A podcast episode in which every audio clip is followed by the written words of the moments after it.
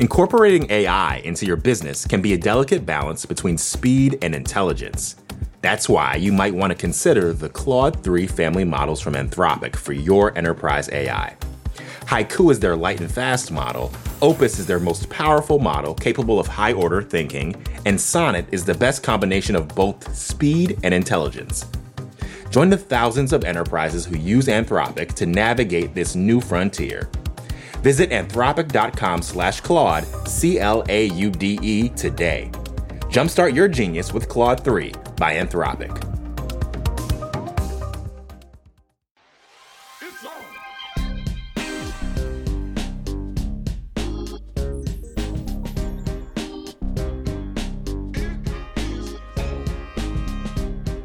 Hi, everyone, from New York Magazine and the Vox Media Podcast Network. This is On with Kara Swisher, and I'm Kara Swisher. And I'm Nayeema Raza. Today, we're going to be talking about big tech's effect on democracy. Yeah. That was the topic of this conversation with Alexis Ohanian and Deb Roy, which was recorded live last week at an event by UVA's Karsh Institute for Democracy. How'd you get roped into it, Kara? Uh, well, I know Evan Smith, who runs it, uh, who's helped run it with them. Evan Smith, previously of Texas Tribune fame. Yeah, he's been working on it, and a bunch of other people there. And uh, Alexis Ohanian and I have gone back a long way and talked about this issue for, I would say, decades. And obviously, Deb Roy from MIT, who's been studying this for a long time, and obviously things have degenerated. And so I thought it was a good time to do this. Um, Well, let's chat about our guest. The first one is Alexis Ohanian. He's uh, most famous, of course, for being Serena Williams' husband. no, he's not. That's I'm case. kidding. Uh, he is a noted startup founder, most famously for Reddit, which he co founded in the year 2005. And these days, he's mostly investing under 776 Capital and 776 Foundation. Um, I would venture that he made it to a chapter in your book called People I Like. Um, he didn't, but he, he is someone I like. No, I can't list all of them, but he is uh, he's a really interesting person, and he's changed and, and morphed over the time period, which I appreciate as he's seen things. And uh, he he left Reddit. He also is someone who uh, who I think has been very thoughtful about where everything's going. And he's someone that you've interviewed a bunch, I think, over the over many the years, many Yeah. times, many years when he was much younger, when he started the company, I think when they sold it uh, or a piece of it. And so, uh, you know, and I've interviewed all the different CEOs, including Ellen Pao and now Steve Huffman, who was one of the other founders. Um, so I've been following Reddit. They've had a really interesting journey, a much smaller social media site, um, much more controversial originally, sort of had was the original problem on the internet because of Yeah. uh, racist and uh, other other tropes. And then Um, the Donald Trump phenomenon in the Donald 2016 election, they came under immense scrutiny and they, they cleaned up the House a little bit under a Ellen little Pao. bit. It, it's hard to clean up that house a lot, but I have to say they've taken a stand where others have not, with a lot Mm-hmm. less resources, um, and still controversial. There's still all kinds of things happening with its moderators who are unpaid. Um, it's just a really interesting conversation community, and it's one of the original ones. Um, and so they've struggled over the years, but also have been thoughtful. Again, not perfect, but it's definitely evolved over time. And I, I like to talk to them because they're very honest as opposed to other companies like Facebook or others who try to shave things off of a very difficult situation. Our second guest is Deb Roy. He's a professor at MIT where he leads their Center for Constructive Communication. His work really focuses on understanding machine learning, algorithms, and how all of that impacts the conversations we are having online and how we engage with each other. He's trying to put all of that in practice and the CEO of Cortico. This is this conversation platform he's co-founded with the intent of bringing quote unheard voices to the center of stronger civic spaces. Yeah, he went out and actually talked to real people about talking. You know, he went to the Midwest and he went across the country, um, trying to have conversations in person, and then was trying to mimic them online. Like, how do you do that? I think he has a lot of um, s- concepts that I think are very smart. The idea that um, you shouldn't talk about facts and opinions; you should talk about personal experiences. And so he was trying to bring what was physical into digital, which is more difficult. Yeah. He recently had this Atlantic article, The Internet Could Be So Good, Yeah. really. As the headline suggests, it was really a plea to kind of get away from the spectacle and entertainment of our current social media. And he wanted to build a more, I guess, benevolent model. Um, he outlines a vision where, there, where you're actually rewarding listening and he kind of muses that it, maybe it could even be publicly funded or a nonprofit model Yeah. or some alternative to ad supported social media. Yeah. Uh, what do you think of that vision? I think it's interesting. I don't think it's possible. I agree. The internet could have been a great place, and it's not. Um, It's degenerated to the worst of our uh, basest impulses, and you see that everywhere, no matter where, whatever the topic happens to be. And so, I think it's quite difficult because it also has a business model that that encourages what's happening, which is um, enragement. The nonprofit or publicly funded bit he threw into that article in The Atlantic, it reminded me of Naomi Klein talking about how, you know, the Yeah. BBC, why couldn't the BBC be moderating something like Twitter? Um, like Naomi Klein, Deb Roy is Canadian. yeah, they maybe all- they want they want a better way, but you know they have a point. This was the original uh, sin of the internet, and I think Mhm. most people agree, uh, including Alexis, is that it was an advertising-based medium, and then run by people who had no accountability and had had were had shareholders in mind, and so um, that's one of the things. I, I don't think this is possible at this point. Um, although you know, one of the only things is young people aren't doing this stuff except in a way, so maybe it'll just die. Part of it is that it taps into our psyches and this deep part of human nature, right? The internet unleashes something. It's not just the business model that's broken. I think they changed the construction of it so that it encouraged this. And so when you're at a school board meeting now, it, it degenerates. When you're at in public, when you're at any San Francisco meeting, it degenerates. If that's been going on for decades, um, but I think in, in when you're in conversation with real people uh, in real time, I think it is much better. They're typically much better conversations. So it's a question of whether you can move that to online or not. All right, speaking of conversations, let's take a quick break and we'll be back in conversation with Alexis Ohanian and Deb Roy, taped live at the Paramount Theater in Charlottesville.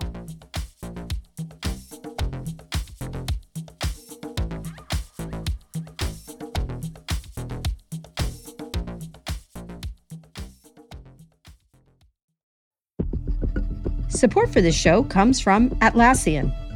Atlassian software like Jira, Confluence, and Loom help power the collaboration for teams to accomplish what could otherwise be impossible alone. Because individually, we're great, but together, we're so much better. That's why millions of teams around the world, including 75% of the Fortune 500, trust Atlassian software for everything from space exploration and green energy to delivering pizzas and podcasts. Whether you're a team of two, 200, or 2 million, or whether your team is around the corner or on another continent altogether, Atlassian software is built to keep you all on the same page from start to finish. That way, every one of your teams, from engineering and IT to marketing, HR, and legal, can stay connected and moving together as one towards shared company wide goals. Learn how to unleash the potential of your team at Atlassian.com.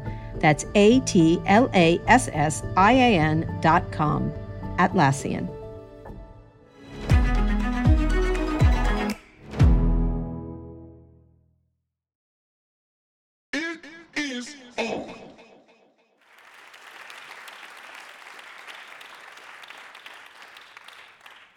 Thank you. Let's start talking about what's happening now because I think it's a perfect example of misinformation and disinformation. And I want to start with that because this is a big moment again where social media has failed us, where it's worrisome, it has real world impacts. Um, let's start with you, uh, Alexis, having started Reddit. It's my fault. It's your fault. Well, Yeah. I don't Okay. blame you for everything, but just some of it. um, talk a little bit about where you see us now, because it doesn't feel like a lot has progressed, and it's pro- still problematic. Yeah. Yeah, it really, hopefully, you all know three years ago, I resigned pretty publicly in, in protest from the board of Reddit. I had a, some differences of opinion on moderation and, you know, wanted to crack down on communities about violence and hate.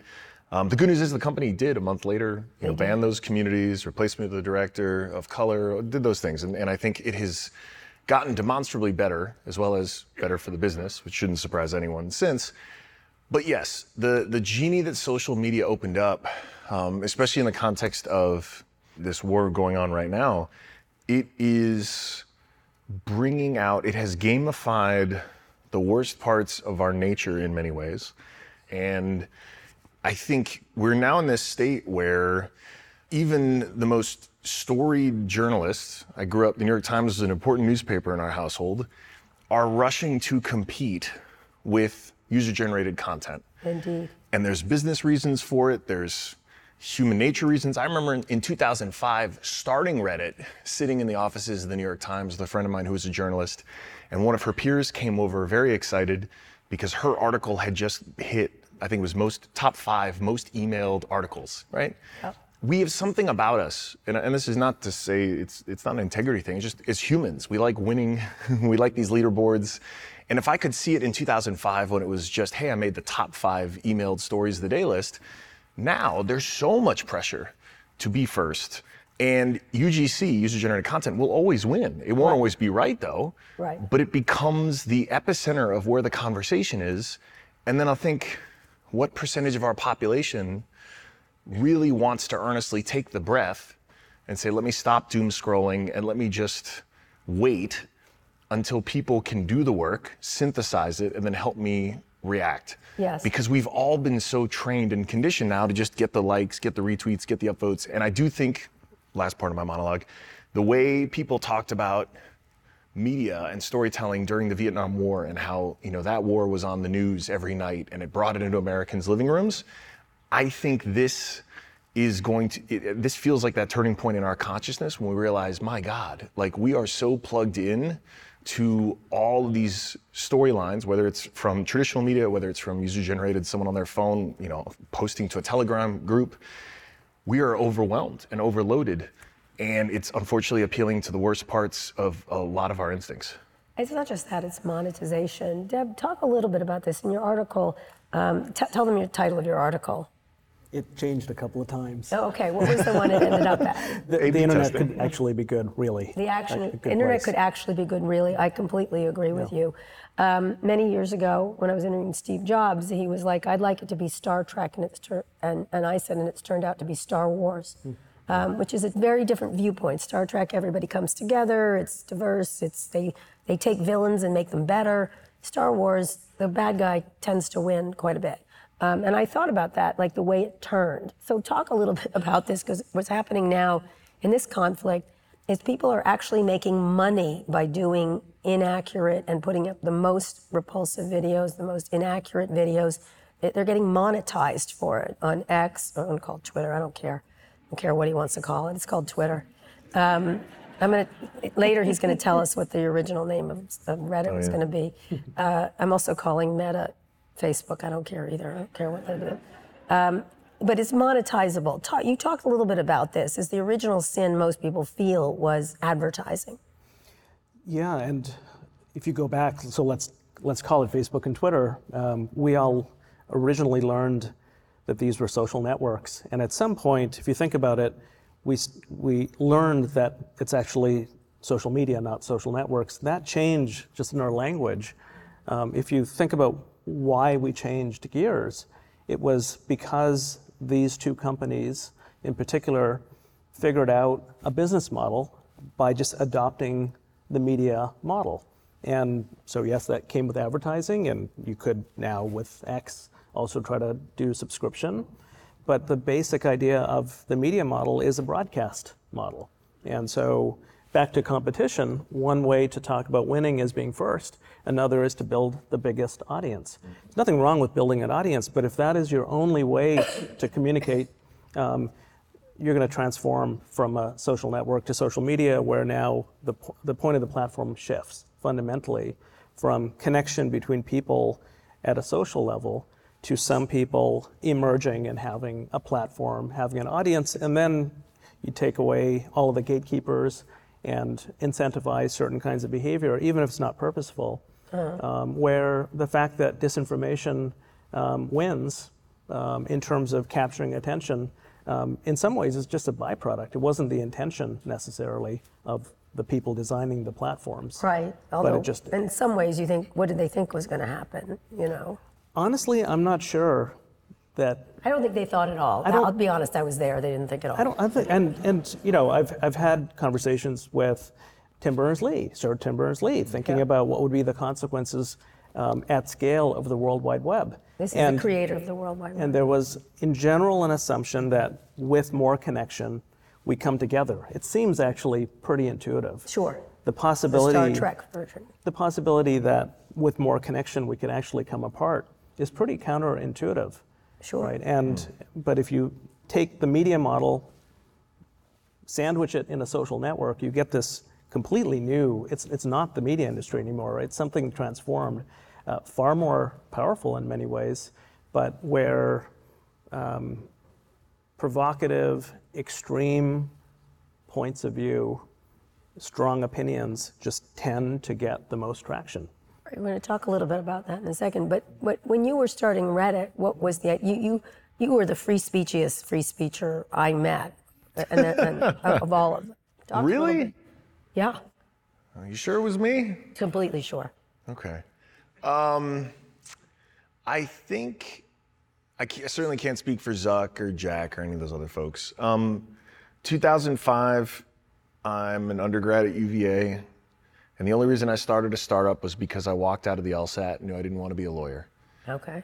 I stumbled into Reddit in part because I ran a PHP BB forum in college. And it was like 600 people, uh, and it was a fun, vibrant community. And I always felt online community was as real as offline because that's how I learned to program when I was a dorky kid in my parents' basement because strangers on the internet would help. Right. Uh, I was in a Quake 2 clan and playing video game, collaborative video games with strangers on the internet. And I, I, I believed in that and really did not even conceive of Reddit potentially being a multi billion dollar business or having hundreds of millions of users because it was so ludicrous, hard to believe but in 2005, no one wanted to start a startup. It was the least interesting thing you could possibly do. And so the idea that this thing that everyone t- is telling you is a terrible idea could be so successful it would affect elections and democracies was it, it was ludicrous. So I genuinely had no expectation that it could be that successful, for better and for worse. So, but did you think about implications of democracy? I mean, this is what this no. topic is. I mean, imagine that, right? Like most people I met when I told them the story of Reddit, smart, well-informed media people, told me one, no one will ever care what random people on the internet think, and two, that sounds like a terrible idea, but good luck. so yeah. the idea that I could go from that feedback from experts to then think, my God, I'm going to be so successful, it could have a tremendous impact on democracy, would take a level of delusion that even I, as a first time CEO, just couldn't have. Sure. Right? I, it just, it was literally not even on the radar. And, um, and was that a blind spot? Absolutely.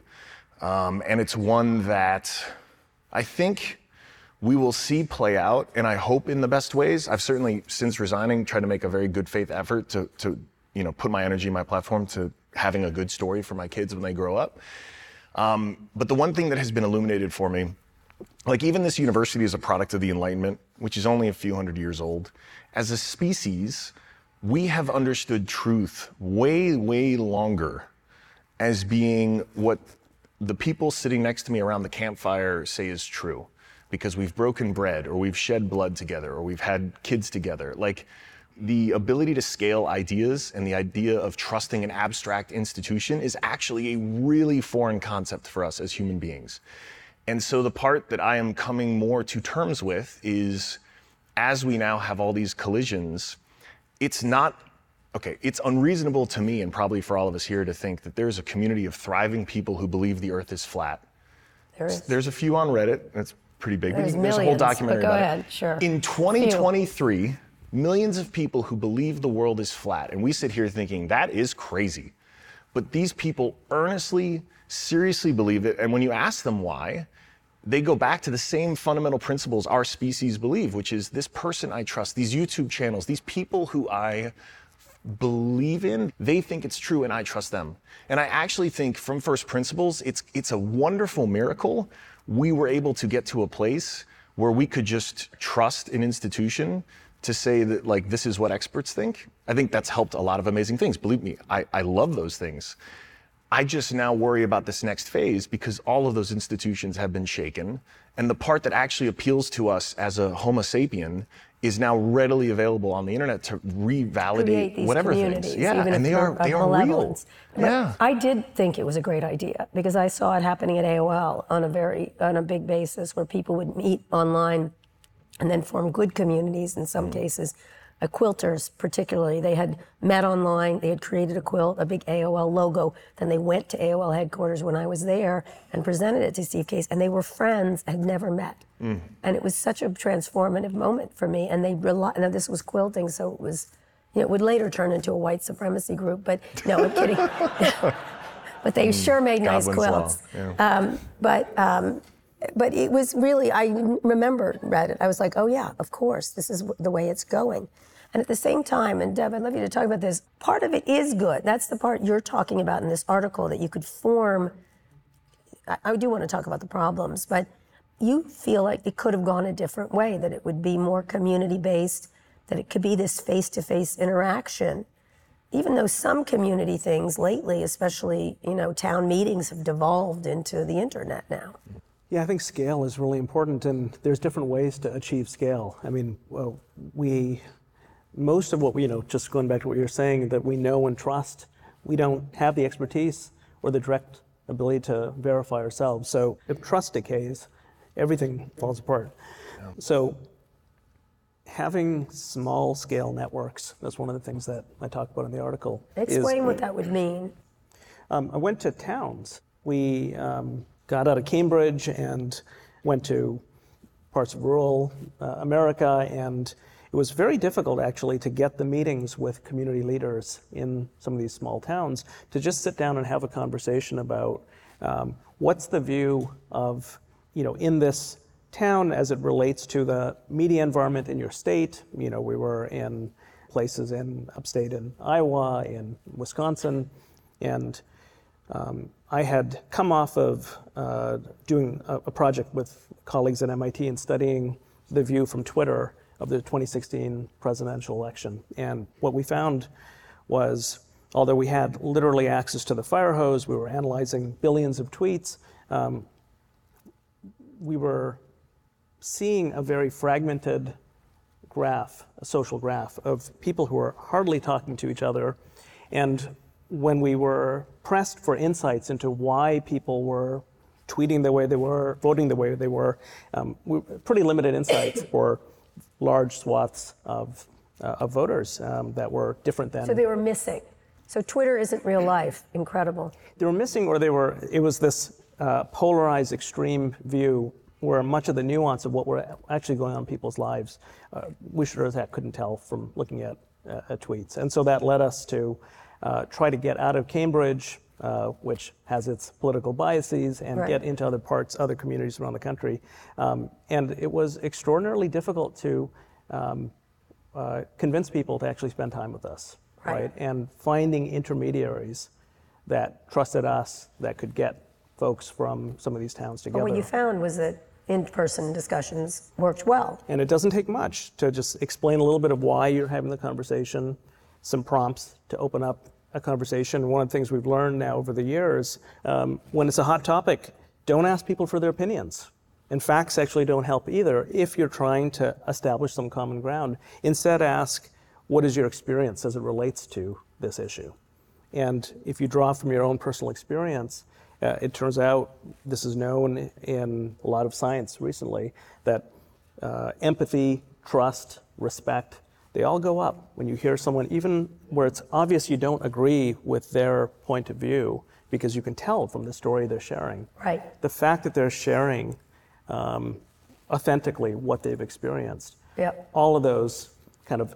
Um, But it- you know, translating it, I- I get that completely because I have the weirdest relationship with Ken Buck that I never imagined. I couldn't agree with him less on everything. And we have a very good relationship because we started talking about personal experiences around internet stuff. Um, but so I get that, how that works. But translating it online, so, uh, you know, because people behave differently, whether they're anonymous, which I think has always been a, ba- a bane of these things, although sometimes it's a good thing. Um, and they just seem to lose their. I mean, Elon Musk is example one of losing your mind because of online discourse.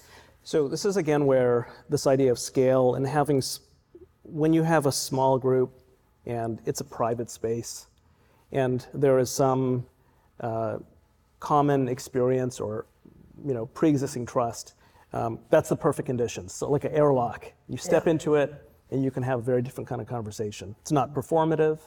um, it can be authentic. The question is, how do you then build scalable networks where some of what is said in that safe, trusted space can actually be brought out and heard by others? Because if you can't do that, we end up totally fractured. You end up with either trolling or feeling too embarrassed to say things, right? Or right, and, worry and about. you have the real conversations in private, but where's the public?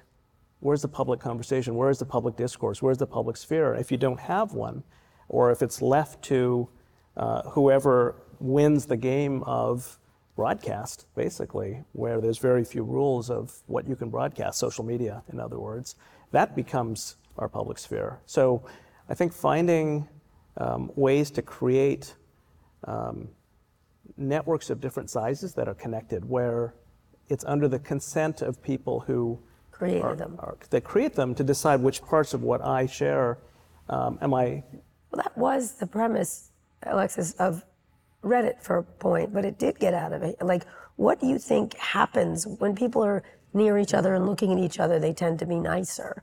That that is that makes sense in, in lots of ways. How did it develop there, and what did how did you watch it happen? So on the on the plus side, the power of pseudonymity. So I agree with you on anonymity, where there's no accountability. Pseudonymity, where you have a, a username, Fluffy Bunny 12, not my username, but an I'll example. bet. That He's- he's, he's Fluffy Bunny 13. But That's- go ahead. You know me too well. The, the the problem that it solves is now you have some notion of identity and accountability. And so if you say dumb things, you are punished because even though it's not your government name, it's it's a pseudonym. That that I believe in. It is strong. It is real, and it allows people to open up and be more authentic and honest. And the best parts of that behavior let people from all over the world come online and finally be their authentic self because they're not trying to show how perfect their life is on Instagram. They're trying to talk about how they're struggling with their marriage or substance abuse or things that you're not going to go when you're trying to talk about when you're trying to score internet points, but are really important reasons to connect. Or maybe it's silly, maybe like stapling bread to trees, which is a Reddit community. Like, fine, doesn't hurt anyone. You staple bread on trees. Good Hurts luck. the tree. Shout Go out ahead. to our ASL interpreter doing an amazing job having to describe stapling bread to trees. Um, but so that's the best part of it. And but but the problem happens at scale, to your point, once you start talking about tens of millions and then hundreds of millions of people, um, I think part of the reason we are so nostalgic about that OG sort of early internet is in part because there were fewer people on it. Right. And there was a higher threshold of whatnot to just get on and participate.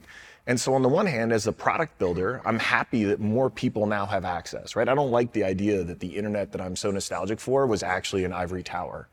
But now that we have more people who have access, I have to live, or we all have to deal with the sort of consequences of now being exposed in real time to people that we couldn't have even fathomed sitting around the campfire with. Again, as a species, like this is a collision. We've we've been hardwired for what hundreds of thousands of years to not expect to meet many people that we wouldn't see every day, right? Because we couldn't get on a plane. We, we were, and if we, chances are, if we saw someone who's pretty different from us, we'd probably going to fight them for something. So I, I want to be an optimist about it, and I think there is still a path forward, but we're fighting against very, very strong human instincts. If we can solve it, it will do so much good. It really, really will, because we will find out we have more in common than not.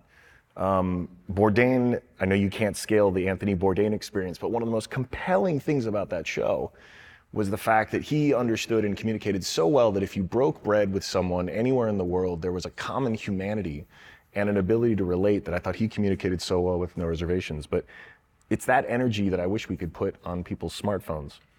I was just going to add to that that when you think about designing networks that do have scale, but actually address some of the lessons we've basically learned over the last 20 years, there's a, a wonderful book called The Pattern Language. It was a group of architects, and they spent about a decade studying our built environments to look for design patterns that seem to correlate with human flourishing. It's like a, a design guide with a set of a couple hundred patterns. Um, so one of them is called the intimacy gradient. And the reason I, I mention this is it's a way that we think about taking lessons from the physical environment where we're structuring um, how we live and interact and how we can bring that into the, the um, the world of networks. So the idea of the intimacy gradient is any well-designed space that could be a home, it could be an office, actually has a gradient of spaces that go from more public and accessible to the most private inner sanctum. And it's not just binary. So if you think about your home, you would have uh, Your living room and your bedroom. the living room and then the kitchen and then the bedroom, right? And maybe even the, the porch and then the front yard. In general, uh, across cultures, uh, if you look at architectural design, there's some notion of this kind of gradients and thresholds, well marked thresholds. And when you get rid of them, uh, people feel uneasy. There's some, you know, the same thing happens in a, in a work environment, an office. You've got a, a lobby, you've got conference rooms, you've got private offices. If you don't have the marked thresholds and the ability to move between, um, things to fall apart. If you just say, let's just open it all up. which is what's happened. And so if you think about that metaphor, and let's go back to Facebook or Twitter, Facebook's actually the perfect example. Whatever the intimacy gradient was, it kept changing, right? Because there was actually something else that the company was optimizing for. They're optimizing for how long you'd stay on platform. Okay, we got to break up these social networks. We got to bring content that you didn't even know you were interested in because it'll keep you on the platform. So as a, a network architecture, they were just there was no intimacy gradient. In some ways, the easiest thing to find were were kind of the equivalent of people's bedrooms, the the kind of individual Sure, users, right? sure. We'll be back in a minute.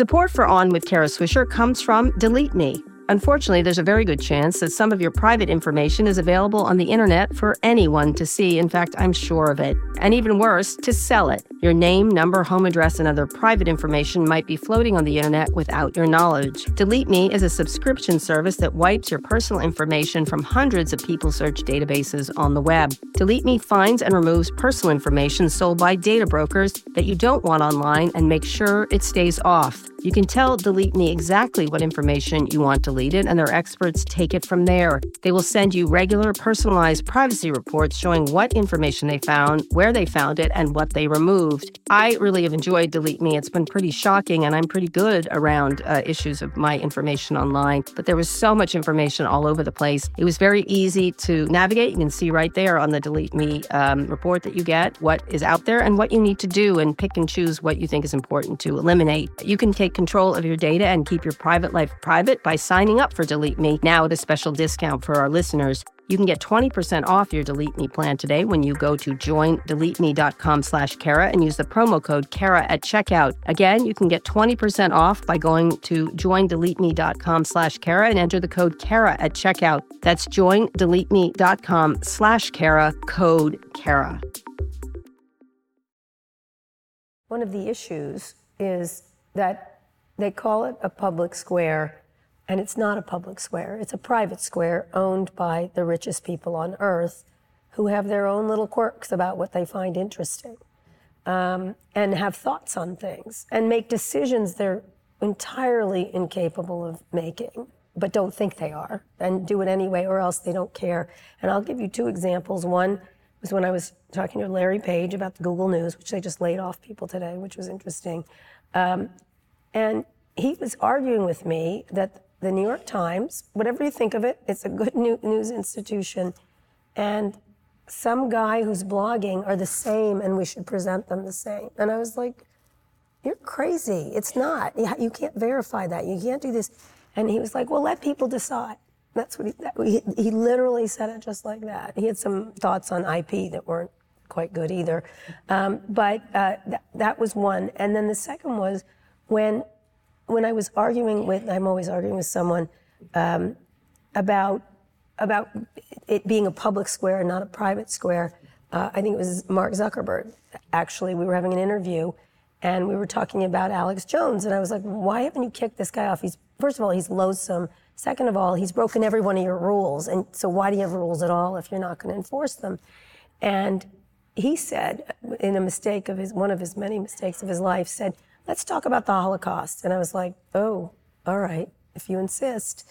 Um, and he started talking about it and said, Holocaust deniers, in the end, don't mean to lie. That's what he said. And I kept thinking he really should have finished that history course at Harvard. um, but okay. Um, and having been a propaganda studies major, I was like, oh, okay, all right. And just let him put it out because he didn't know what he was talking about. And then two years later, he came to the same conclusion I was handing him and blocked them. And then got into trouble for that because then he had gotten people so used to not pulling things down that pulling things down was a problem. Same thing around Trump. So, talk a little bit, Alexis, about the power of these people who are wholly inadequate to the task. Well, I guess as a former one of those people, or maybe I still am wholly inadequate, but I don't have the you power. did better than most, but it's a low bar. But go ahead. I appreciate that. I, I agree. I use the metaphor of like the Javits Center, oh, where an infinite Javits Center, which is a horrible, but if you've been to any conference or convention in New York, you've been in a horrible place. space. But you, Horrible. It, infinite conference rooms, right? And if I run and own and operate the Javits Center, I'm implicitly saying like, yeah, Pokemon convention, cool. Your community can meet up here. KKK, you can wait. No, actually, because all of a sudden Nathan's Hot Dogs is like, yo, we don't want to do business here, and you make a decision as a business owner. Your times, the the, the public square one also falls flat because if that then implies that it's a public square, which means like what a town or a city, if you're the person in charge of it, you're the mayor, but there's no democratic election, you're a CEO, so then you're like the king. Yes. So like if you want to lean into the town square thing, fine, just own it and say, yeah, it's a town square and I am the you're infinite dictator, and tyrant of it. And Yes. so anyway, the, the metaphors get messy. I do agree on, on the, the principle, and I think at the end of the day, it was it took too long to make those hard decisions because I think a lot of us, I'll just speak for myself, we really believe that in the long run, sunlight is the best disinfectant. Um, and I'll tell you actually, UVA story, I've never shared this publicly. So I'm Armenian. I grew up hearing the stories from my family in graphic detail of the the, the rapes on the, the death marches of my family of, of parents being beheaded. This is during the Armenian genocide. It's 100 years ago. The country that did it, Turkey, still to this day denies it ever happened. But it, I took for granted that the Armenian genocide was a historical fact because it was, it is. And UVA was where I first met a, a very sweet Turkish student who was in my German class, and we got to talking, and, and she was like, Oh, you know, that didn't actually happen. And I looked at her and I was like, wait, no, you're at UVA. Like, no, no, no. I've heard stories of Turkish people who deny this existence, but you're, you're educated, you're here. And she calmly explained to me why it had never happened. And it was such an eye opening experience. And even in that moment, I thought, wow, like, okay, I'm learning. And as these stories started to pop up, you know, with Reddit scale, again, you, you, there was an r slash Turkey community. So you'd start to see this same energy bubble up now on a platform that I had created. And I think at first I really also believed that same idea that over time more speech would be the thing to combat it. But just like, I mean, we were in German class together for another two years, three years. I did my best, but I could not convince her, a living descendant, survivor of, of genocide survivors, could not convince her that that experience was real, not to mention all the historical evidence.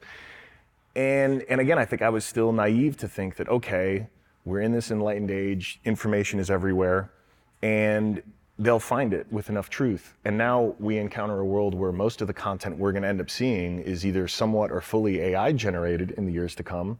And I worry that it will become even harder for truth to win in the long run if, if we don't do anything about it.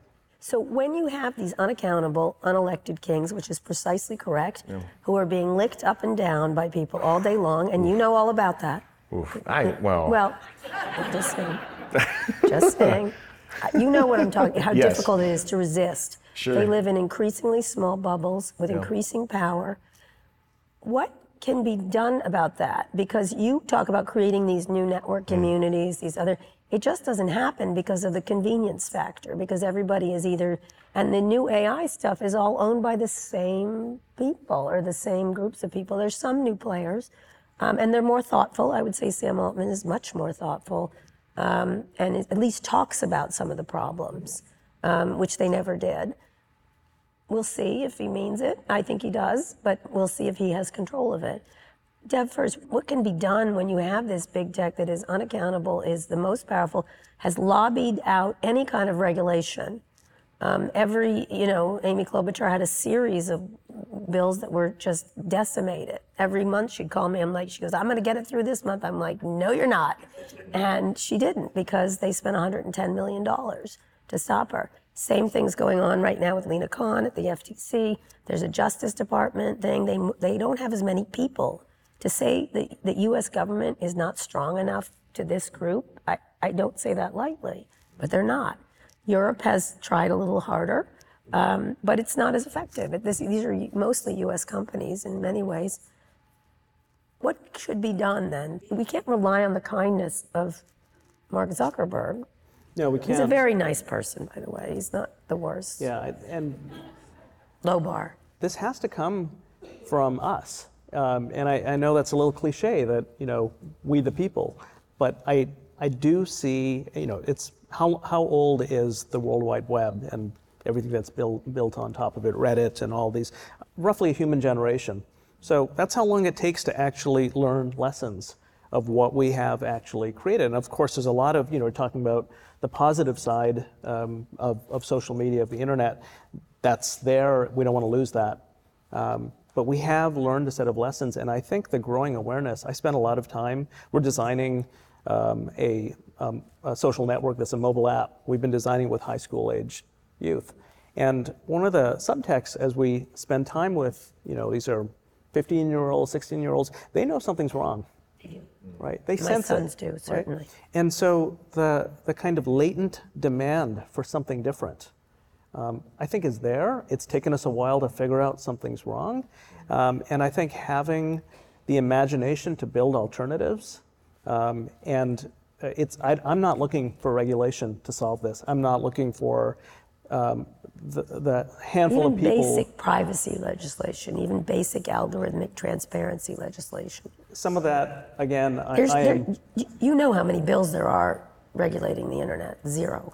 Yeah zero. And one, and there's one that helps them, broad immunity. I mean, also it, you have to be specific of where we have a pretty broken uh, political system yes, in the I U.S. Know. Right? I, have noticed that yeah. recently in Congress. there, but I think the they couldn't um, order lunch at this point. honestly, I, I, think what is becoming so. What I've noticed is I, I've, you know, since 2016, my own work has pivoted from analyzing what's going on in social media to designing alternative. And we spent a lot of time um, when you get into a room convincing people there's a problem or something we should be working on.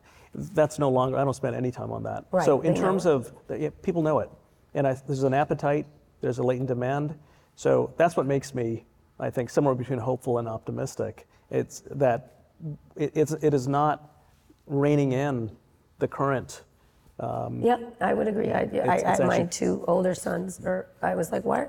I was like, why aren't you on those things? And they usually say, it's a bunch of assholes yelling at each other. I don't really feel yeah. like and, participating. And uh, and the last thing I'll say is, um, you know, on this, there's also a question of time horizons, right?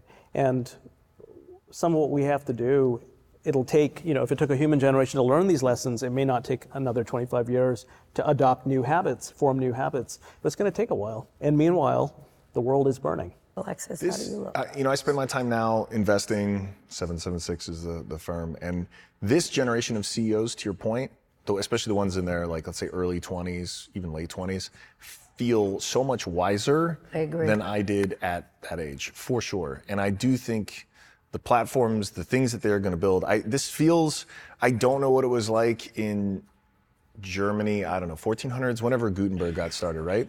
But I presume there were a bunch of Germans running around being like, yeah, we can all make books now. And some of them were like, we'll make Bibles, right? Because you needed this truth societally for people to believe in that that time.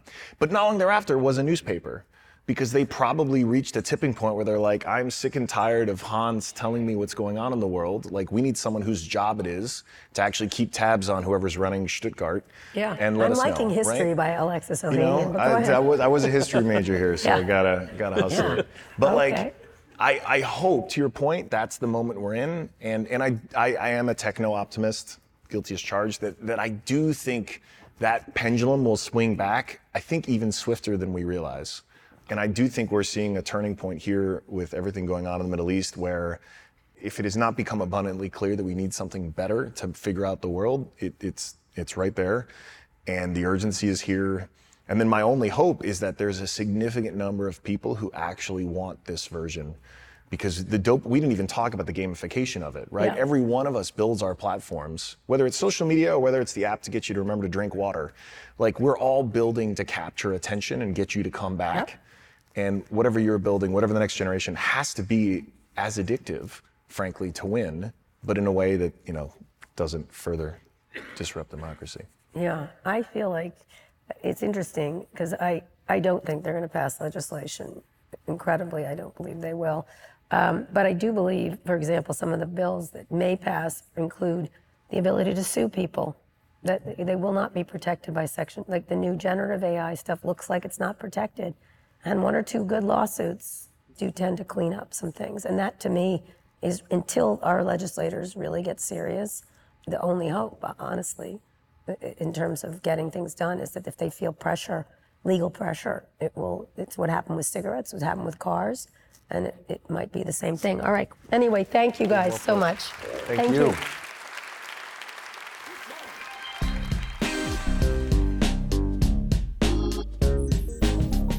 Stapling bread on trees. That was funny. Have you seen that? Do you know what that is? No, I know it's a thing. I know. I went down the internet rabbit hole. It seems a little wasteful. There's bread that is literally stapled on trees. There's 300,000 people on that Reddit, and then 3,000 followers on another Reddit that's a little bit more violent called Bread Nailed to Trees. Very Walter and office space. But the most interesting part of that conversation, I think, was Alexis's reflections on being young and founding this thing in 2005 that everyone, you know, Christian, Megan, and I were talking about this. this he didn't have any idea what he was creating, and nobody seemed to imagine the power that it could have. And you were, of course, there during this time. I was. I did imagine the power it could have. I think they were, you know, that's what I was surrounded by people who didn't realize what they were doing. And anyone who was even slightly an adult could understand what was going to happen. But they were like that. Everything was up and to the right. And they had both no accountability. And they also had no idea what was about to happen. Deb talked about this point of the intimacy gradient, the house and the every room, and all of a sudden, instead of being on the porch or in the living room, you're all of a sudden in someone's bedroom, right? You're all of a sudden having this interaction.